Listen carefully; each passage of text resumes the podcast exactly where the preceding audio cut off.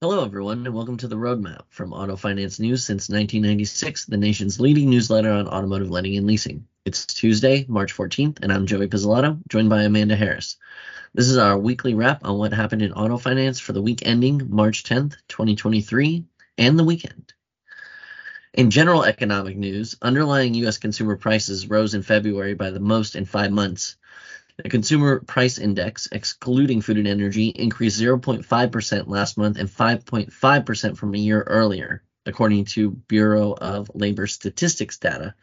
The overall CPI climbed 0.4% in February, over 70% of which was due to shelter, and 6% from a year earlier. The median estimates in a Bloomberg survey of eco- econo- economists, excuse me, called for a 0.4% monthly advance in overall and core CPI measures. The biggest news rocking the financial service industries last week was the swift collapse of Silicon Valley Bank on Friday, resulting in Federal Deposit Insurance Corporation receivership. The California Department of Financial Protection and Innovation took possession of the bank Friday due to inadequate liquidity and insolvency, according to a statement from the department. Apollo, Blackstone, and KKR have expressed interest in snapping up a book of loans held by Silicon Valley Bank, Bloomberg reported today essentially, the long and short of it is the bank's customers pulled out some money, forcing SVB to sell treasury bonds held for sale that they had bought when interest rates were low. Now, interest rates rise or fall in tandem, or excuse me, um, yields rise and fall um, in direct opposite of interest rates. So as interest rates go up, yields go down. To maintain liquidity, SVB had to sell some of those bonds, resulting in a $2.1 billion loss. Following that sale, fintechs, venture capital funds, all call many called to pull the money out, resulting as in a run on a bank, and the following a failed attempt to sell additional securities was swiftly collapsed. Um, that's the long and short of it. Silicon Valley Bank's collapse um, has trickled down into the auto finance industry. Um, EV financing startup Tenet held a $20 million warehouse line of credit with Silicon Valley Bank, which is at risk following the bank's failure. Tenet uses the facility to finance originations for electric vehicles on its platform and then sells those loans on a forward flow arrangement to uh, lenders. The company will likely have to find a replacement funding sources for the line of credit with the bank. Quote, since Friday's news surrounding SVB, Tenet's immediate focus has been to ensure that none of its existing customers and their auto loans were impacted, Tenet Chief Executive Alex Liegl told AFN in a statement this morning.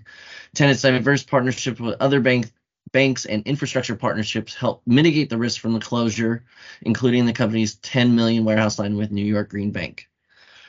Amanda, warehouse line facilities are a little complicated. We know we know all the depositors have been insured and uninsured deposits have been um, backed by the Treasury, the Federal Reserve, and the FDIC. So we know that those those customers have been, for the most part, made whole. Um, what's going on with warehouse lines? Sure. So obviously, if you have you know a line of credit, you have this line of debt that's open any amount you've drawn down on this before all this happened, that will just get transferred, you know, to the new owner of that debt. So obviously you'll just be paying somebody new. So that part is pretty protected. You're just paying somebody else, and that's kind of the best case scenario for, you know, these fintechs is that hopefully they drew it down as much as possible and they're able to just transfer that and pay somebody else. The tricky part comes in when you have a debt facility of any amount you have not drawn down on before the bank collapsed, that's pretty much sitting in limbo right now. Um, so the very first priority was the on deposit capital, getting that secured, kind of you know mitigating the panic there. Well, next step we'll be looking at some of these warehouse facilities that SVB had opened. Now, obviously, SVB is kind of known for providing capital to startups and small businesses their risk appetite is very different from you know some of these other companies and banks who might be looking to like you said snap up some of these assets that are out there and and they kind of have that choice whether to take on that liability or not for what is still kind of floating out there for these deadlines. So it really is going to be put under a different microscope, different risk parameters. And honestly, the thought is that these new companies probably aren't going to pick up a lot of these because they do have a very different risk appetite than SVB did and there is going to leave this kind of gap for these startups to then find other providers of capital that might you know have a similar view that SVB did. New York Green Bank is a good example. They're very much pretty much into anything sustainability. That's the reason that they did a warehouse line with Tenet was because that's all about electric vehicles. Their whole goal is sustainability and green financing. Obviously, that's a pretty niche area. So Tenet, for example, is probably going to have to look somewhere along those lines, those kind of financiers who want to partner with companies doing something very specific. For other fintechs, I feel like it's just going to be, you know, a matter of finding capital. There is capital out there. There is ability to get debt. It's just going to be more costly, or it's going to be a little harder to find now that, um, you know, the financiers out there are going to, like I said, have a very different risk parameter, especially in light of everything that's happened. It's just going to be a little bit more challenging of a landscape, which was already challenging um, that we know for startups in the first place. So just gonna throw yet another wrench in there. We'll just kind of have to see how startups handle this, but everyone's gonna have to figure out their cash management plan. I'm sure everyone's kind of doing that this week, trying to figure out what what they're gonna do to keep the doors open. Um, and we'll just kind of have to see where where things land.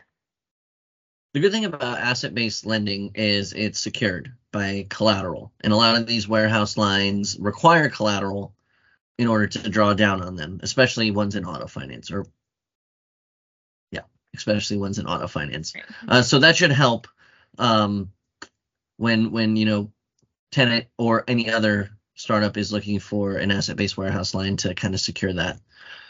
Other players in the auto finance industry with connections with Silicon Valley Bank came out unscathed. AI-based lending marketplace Upstart and digital commerce fintech AutoFi were unaffected by the bank's closing. Upstart previously had a 5.5 million dollar revolving credit agreement with with SVB um, that required Upstart to maintain quote operating and other deposit accounts and cash collateral account and securities and investment accounts end quote, with the bank, according to filings with the Securities and Exchange Commission.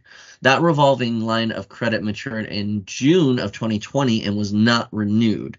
More than 90% of Upstart's cash is held at top five U.S. banks, an Upstart spokesperson told AFN. AutoFi had a small has a small investment from SVB, but the bank's collapse did not affect the company's operations. SVB Financial Group, the parent company of Silicon Valley Bank, was part of AutoFi's $85 million March 20, 2022 funding round that was led by Santander USA.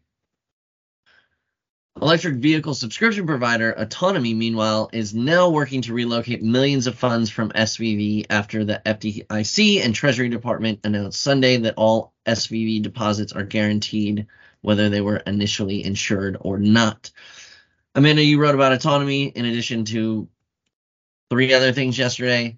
Um, what what's going on there, and you know what, what what should we be thinking about in terms of kind of big picture that you haven't touched on with the warehouse line? Yeah, so there's a couple other things. So, like you mentioned, all deposits have been secured. So now there's less of a panic and more of just a need for cash management plans. So that's kind of what everyone, including Autonomy, is working on probably over this week and next week, with the most crucial period being that first 24 to 48 hours after SVB collapsed.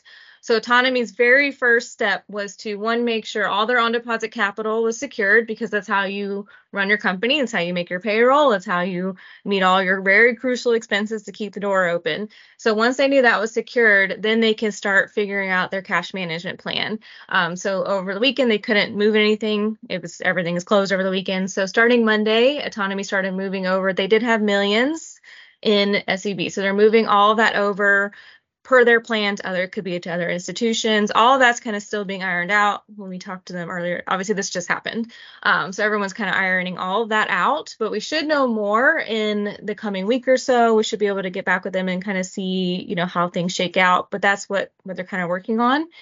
And then that's going to be the same thing for everyone else. They're going to have to come up with, like I mentioned, their cash management plan, figure out if that looks what that looks like. It could be massive diversification where you have like no more than 20% of your capital in any one institution. I've heard that that can be a little bit of a pain to manage, but that is an option.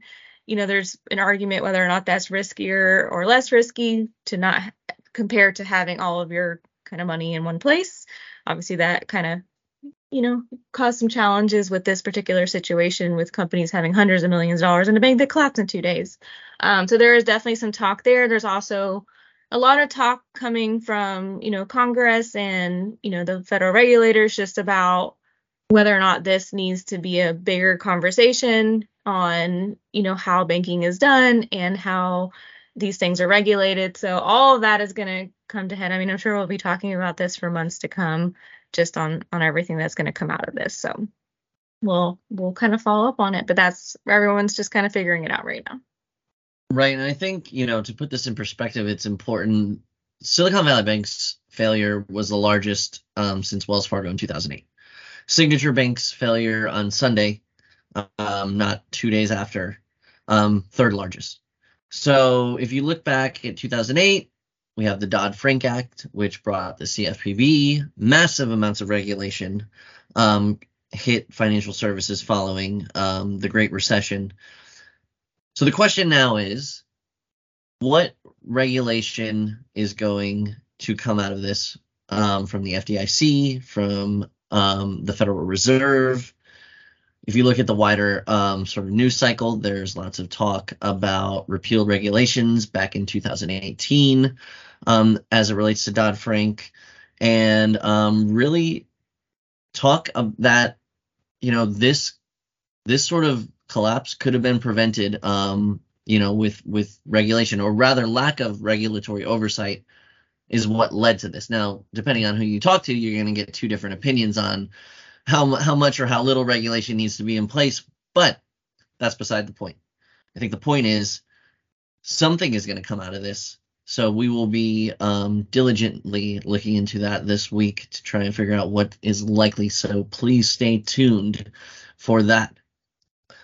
That about does it for today's episode. Thanks for joining us on the roadmap and be sure to follow us on LinkedIn. We will see you online at autofinancenews.net and here next time.